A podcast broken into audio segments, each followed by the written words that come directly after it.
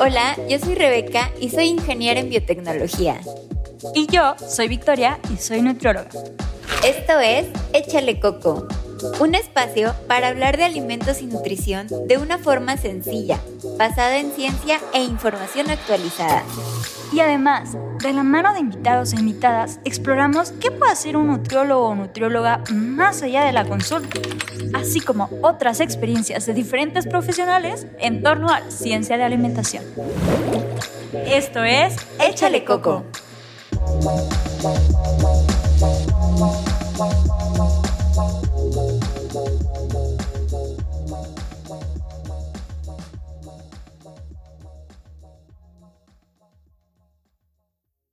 Hola, bienvenidos a Échale Coco. El día de hoy vamos a platicar sobre la importancia de conocer procesos de secado para obtener antioxidantes. Y ya hemos hablado sobre ellos y no hemos visto qué más hay atrás de los antioxidantes. Solo hemos hablado de sus propiedades nutrimentales, sus propiedades antioxidantes. Eh, creo que jamás hemos definido como tal qué es un antioxidante. Pero para ello, invitamos a la maestra en ciencias, Nancy García. ¿Cómo estás, Nancy? Para que nos cuentes de, de todo sobre lo que tenemos que saber más allá de los antioxidantes. Hola, Rebe, ¿qué tal? Muchas gracias por la invitación. Eh, pues sí, como bien dices, vamos a ahondar un poquito sobre el proyecto que estoy trabajando ahorita en el doctorado, que es este, el proceso de secado para la obtención de antioxidantes en subproductos. Y también platicarte un poquito sobre lo que estuve trabajando durante la maestría, que va muy de la mano con, con este tema.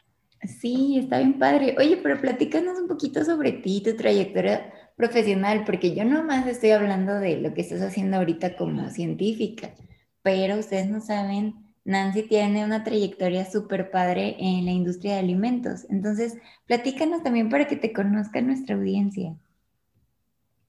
Ah. Bueno, pues les platico brevemente. Yo soy egresada de Ingeniería en Alimentos de la Universidad de las Américas Puebla. También hice la maestría ahí mismo en Ciencia de Alimentos. Y tuve la oportunidad de trabajar en la industria durante doce años, en los cuales pasé por procesos de tratamientos térmicos, trabajé con cereales. También me fui un poquito, eh, no tanto como alimentos, pero sí muy de la mano, porque al fin y al cabo son seres vivos y, y los utilizamos en el día a día, que fue la, la parte del cigarro, todo el proceso de las tabacaleras, uh-huh. eh, también en tequilas, y después este, pues regresé de nuevo a, a, a trabajar con los cereales. Toda mi trayectoria ha sido en aseguramiento de calidad y en mejora continua. Entonces, he trabajado muy de la mano para que los procesos pues, sean los más eficientes posibles y entregar a los consumidores el producto que, que realmente quieren, ¿no? Después de estos doce años de trabajar en la industria, me dediqué a la docencia. Estuve impartiendo algunas materias de ingeniería de alimentos en el ITESO, aquí en Guadalajara. Y eh, surgió la oportunidad de estudiar el doctorado en el TEC de Monterrey, igual aquí en el campus de Guadalajara. Y pues muy... Con, en línea con lo que yo quería hacer, que era vincular todo el trabajo que estuve viendo en la industria con la investigación, que ese es uno de mis objetivos principales durante el doctorado y una vez que lo concluya. Eso a mí se me hace bien padre porque ya tienes tú como el, el panorama de los dos mundos que a veces eh, como que hay, hay personas que se enfocan mucho a la, a la academia y se olvidan un poquito de la industria y hay gente que pues toda su vida está en la industria, pero a mí eso se me hace bien padre de ti que tienes como estos dos mundos y que puedes visualizar más cosas como para aportar más que al final de cuentas este, tu proyecto va muy ligado a aportar a la sociedad. Eh, pero antes de meternos a tus, a tus maravillosos proyectos y a todo lo que has, tra- has trabajado en tu maestría y lo que estás trabajando ahorita en tu, en tu doctorado, me gustaría que empezáramos con lo básico. ¿Qué es un antioxidante, Nancy?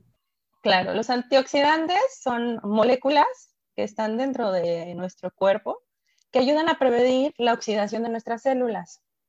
¿Qué es lo que pasa? Nosotros en el cuerpo eh, se van generando radicales libres. Estos radicales libres introducen oxígeno y producen esta oxidación. ¿Por qué tenemos radicales libres en el cuerpo? Pues porque tenemos actividades, ¿no? Como eliminación de bacterias, la regulación de nuestros órganos, nuestro control muscular y nuestras actividades del día a día. Normalmente debería de existir un equilibrio entre estos radicales libres y entre estos antioxidantes que precisamente trabajan en atacarlos o en, en prevenir que se vayan oxidando las células. Sin embargo, cuando no contamos con este equilibrio, lo denominamos estrés oxidativo. Y generalmente tenemos esta falta de equilibrio cuando tenemos una vida sedentaria, cuando eh, fumamos, cuando tenemos mucho consumo de alcohol o ciertas actividades, ¿no? O también pues el envejecimiento, ¿no? Porque poco a poco pues, nuestras células se van, se van haciendo cada vez más viejas. Entonces, básicamente eso es. Eh, no lo podemos definir como un tipo de molécula en específico porque tenemos vitaminas, tenemos minerales y Exacto. tenemos eh, algunos otros tipos de moléculas diferentes, ¿no? Pero básicamente ese es el concepto eh, más sencillo con el que podemos identificar un antioxidante. Ay, me encantó. Muchísimas gracias por la definición. Y, y sí, es cierto, o sea, es este compuesto, porque como tú bien dices, hay varias estructuras de estos antioxidantes, pues nos ayudan a volver al equilibrio de nuestro cuerpo.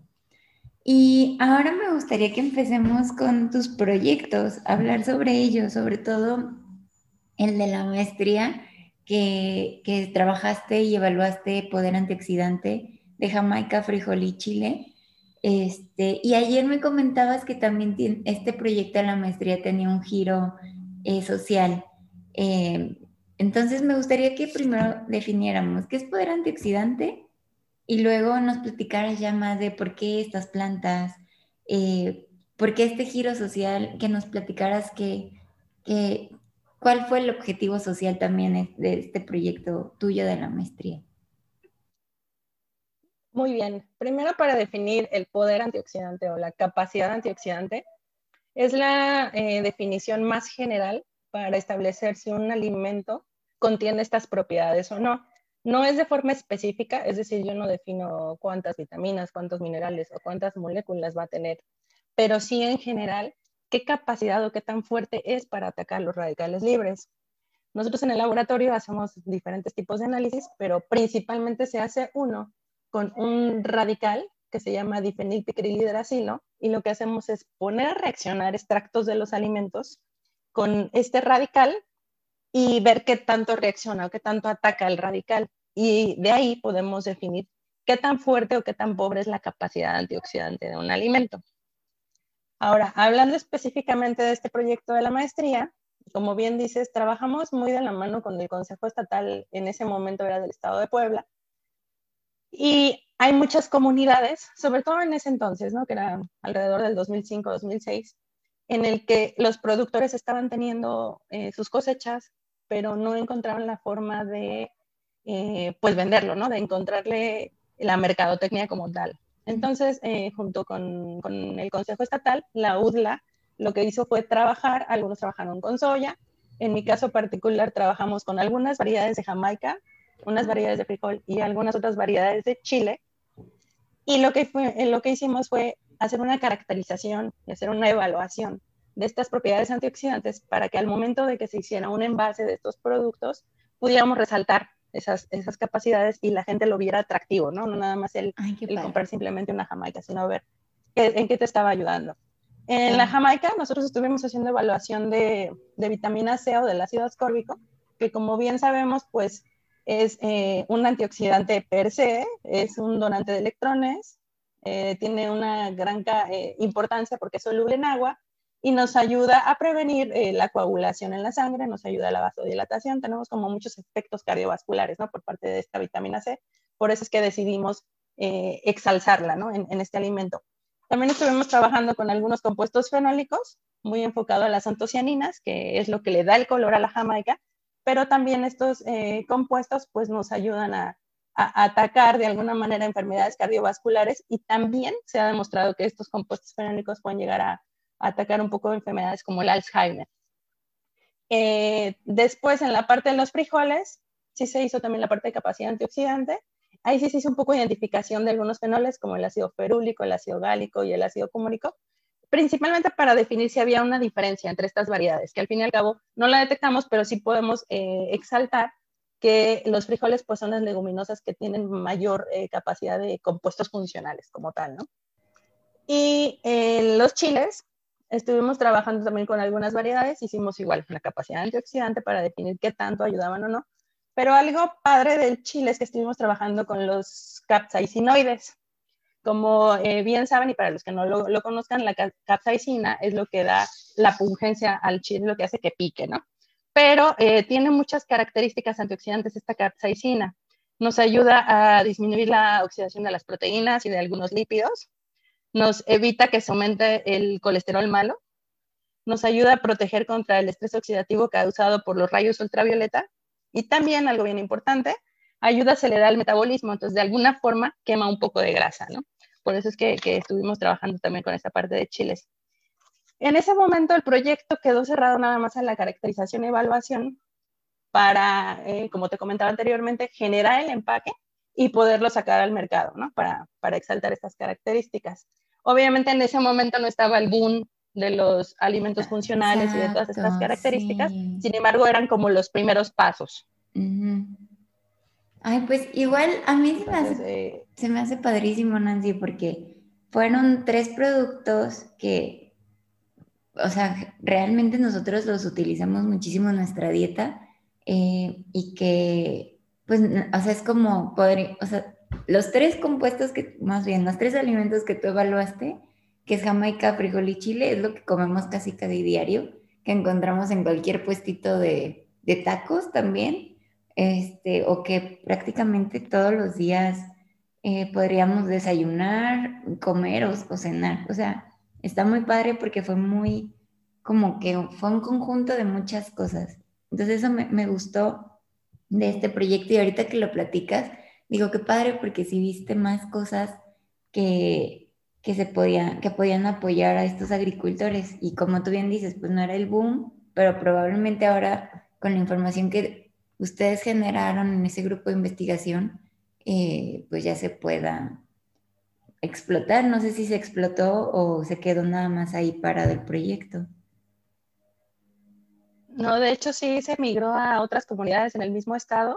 Ah, eh, generaron como tiendas comunitarias donde Padrísimo. Se venden estos productos ya envasados, y también se les da información, ¿no?, a las personas sobre, sobre estos alimentos. Entonces, sí ha crecido. Te digo, yo trabajé con estos productos, también hay, hay un trabajo muy fuerte en la parte de soya, y este, pues sí, afortunadamente sí se ha explotado y se continúa trabajando con esto. Ay, padrísimo. Ay, pues sí, me pareció, me pareció muy padre este proyecto, y sí quería que, que nuestra audiencia pues lo conociera, ¿no?, que viera que hay más allá de solo decir, ah, pues tiene propiedades funcionales, pero también esto les sirve a los agricultores para, para venderlo más, o para que puedan eh, no perder sus, sus sembradíos, y así puedan sacarle provecho. Y hablando ya de tu doctorado, que ahora sí ya estás en el boom de todos los nutracéuticos, de alimentos funcionales, que todo el mundo quiere que tengan sus productos, estas maravillas, tú estás trabajando y estás modelando matemáticamente un, un proceso de secado para obtener antioxidantes. Sí, sí, sí voy correcto, ¿verdad? Sí, así es, Robert. Muy bien. Y a mí esto, cuando me lo platicaste y cuando lo vi en la maestría, que me tocó ver una pequeña presentación que hiciste de, de, de tus inicios del doctorado, eh, me pareció muy padre porque pues no, no todas las personas eh, saben que a veces es muy complicado obtener estos compuestos de, pues así nomás, como decir, ay, pues lo voy a dejar al sol a que se seque, no sé, una fresa, y ya, ya a lo mejor obtengo antioxidantes, pero a veces no es así. Me gustaría que nos compartieras lo que estás trabajando ahorita en tu doctorado, de este modelado de secado. ¿Qué tipo de secado es el que estás haciendo y para qué productos va dirigido este, este secado, y así obtener mayor cantidad de antioxidantes, o obtener antioxidantes como tal? Perfecto.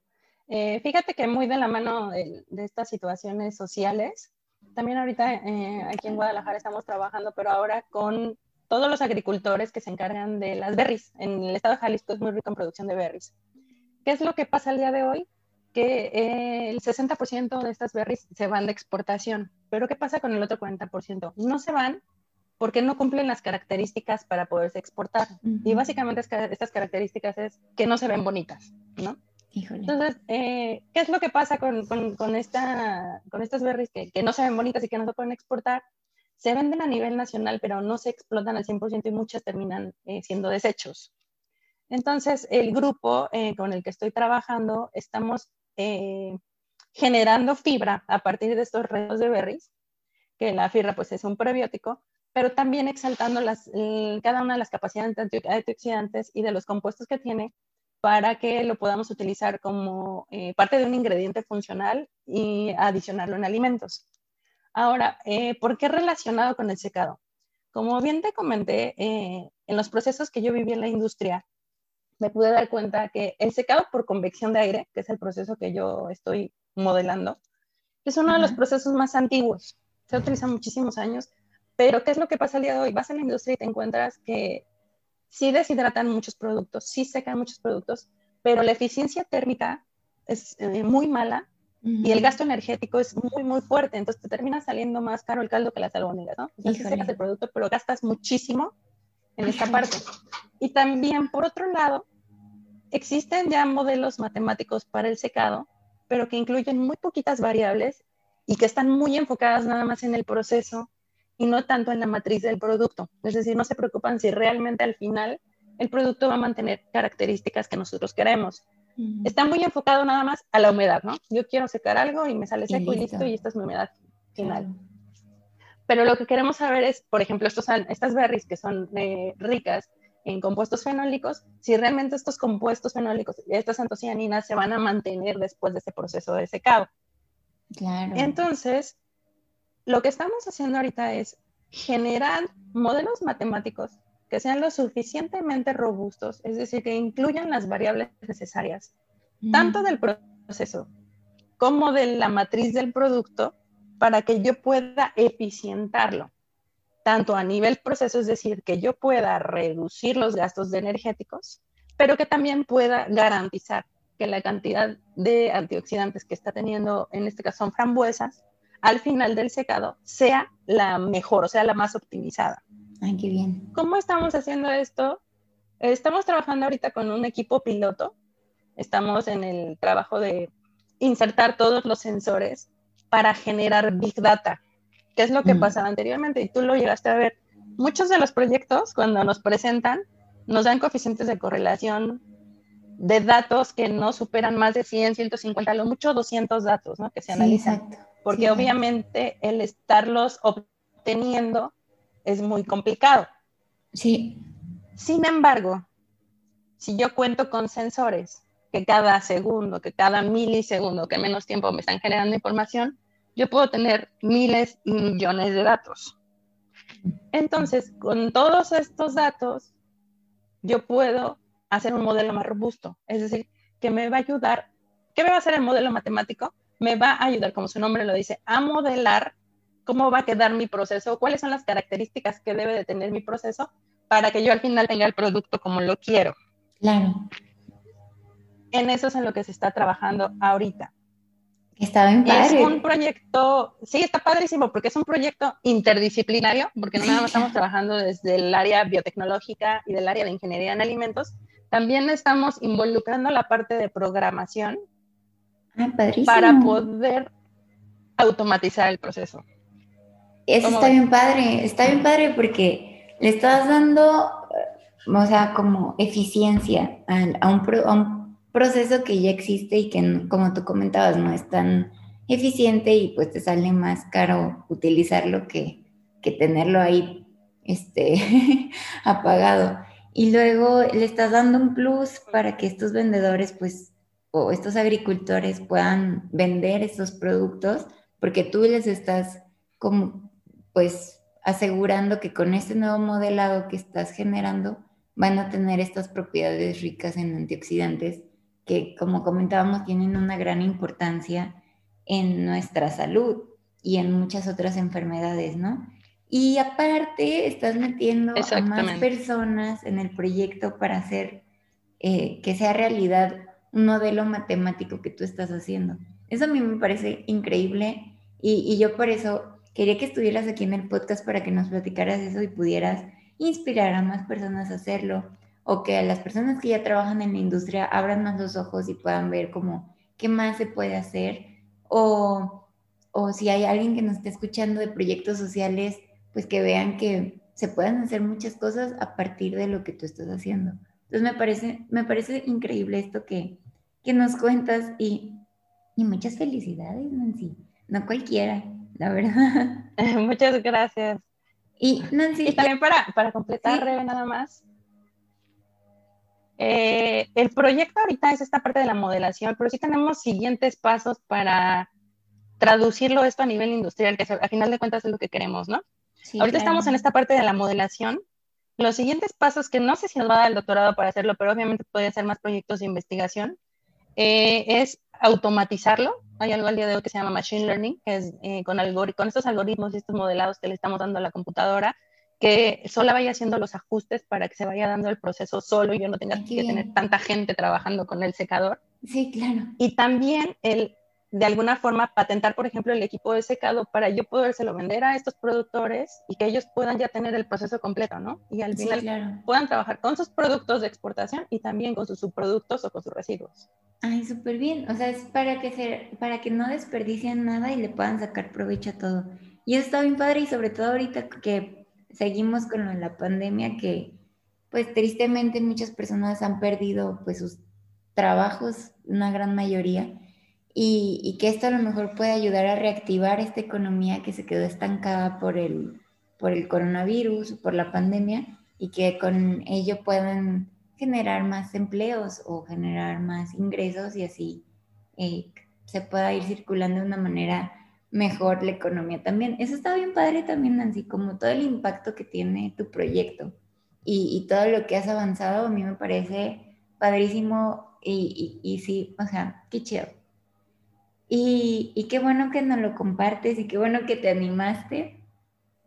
Y pues ya para terminar este episodio, que hablamos no nada más de propiedades antioxidantes y de todas sus, sus pues, bendiciones que tienen, sino que también estamos hablando ahora de la parte industrial como un ingeniero en alimentos, que inclusive puede juntarse con otras disciplinas, como tú bien comentabas, y generar cosas mucho más padres y mucho más a favor de la comunidad, que también eso me encanta de tus proyectos.